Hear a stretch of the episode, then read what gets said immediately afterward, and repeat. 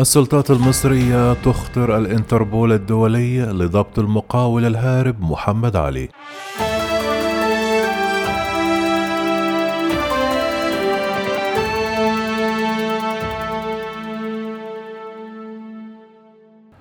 قررت محكمة مصرية تأجيل محاكمة المقاول الهارب محمد علي ومائة واثنان آخرين في اتهامهم بالقيام بأعمال إرهاب إلى جلسة السابع والعشرون من يوليو الجاري. كما أمرت المحكمة بإخطار جهاز الإنتربول الدولي بضبط وإحضار المتهم الهارب محمد علي في القضية المعروفة إعلاميا بخلية الجوكر الإرهابية. واستعرضت المحكمة في مستهل الجلسة أحراز القضية والتي تضمنت مقطع فيديو لمدة 51 دقيقة يحتوي على تجمع لأشخاص يقفون بمنتصف الطريق بينما يوجد في الجهة المقابلة لهم مركبات وقوات الشرطة والأشخاص المتجمهرون يرددون هتافات مطالبين برحيل نظام الحاكم القائم ويرشقون قوات الشرطة بالحجارة ويشعلون النيران في صناديق القمامة وإطارات الكاوتشوك وقوات الشرطة وهي تطلق الغاز المسيل للدموع. ووفقا لوسائل الإعلام المحلية جاء في أمر الإحالة في القضية رقم 130 لسنة 2021 جنايات أمن الدولة العليا وأن المتهمين روجوا بطريق مباشر لارتكاب جرائم إرهابية بعد أن أذاع المتهمان الأول والثاني مقاطع فيديو تتضمن تحريضا على المشاركة في تجمهر مناهض للنظام. الحكم القائم بالبلاد يتخللها التأثير على رجال السلطة العامة في أداء أعمالهم باستعمال القوة والعنف بغرض الإخلال بالنظام العام والتحريض لتعريض سلامة المجتمع وأمنه للخطر.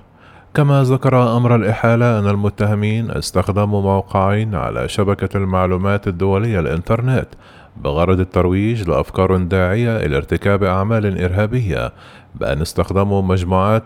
إلكترونية بغرض الترويج لأفكار مزعومة عن فساد مؤسسات الدولة والدعوة من خلال المشاركة في تجمهر مناهض لنظام الحكم القائم بالبلاد. كما قام المتهمون من الثالث حتى الأخير بتجمهر مؤلف من أكثر من عشرة أشخاص من شأنه جعل السلم العام في خطر الغرض منه ارتكاب جرائم الاعتداء على الأشخاص والتأثير على رجال السلطة العامة في أداء أعمالهم باستعمال القوة والعنف حال كون بعضهم حاملين أسلحة نارية وبيضاء وأدوات من شأنها أحداث الموت. كما وقعت من هؤلاء خلال تنفيذ الغرض المقصود من التجمهر بأن شرعوا في قتل المجني عليه حمادة سعيد سعد أحمد إسماعيل مؤمن محمد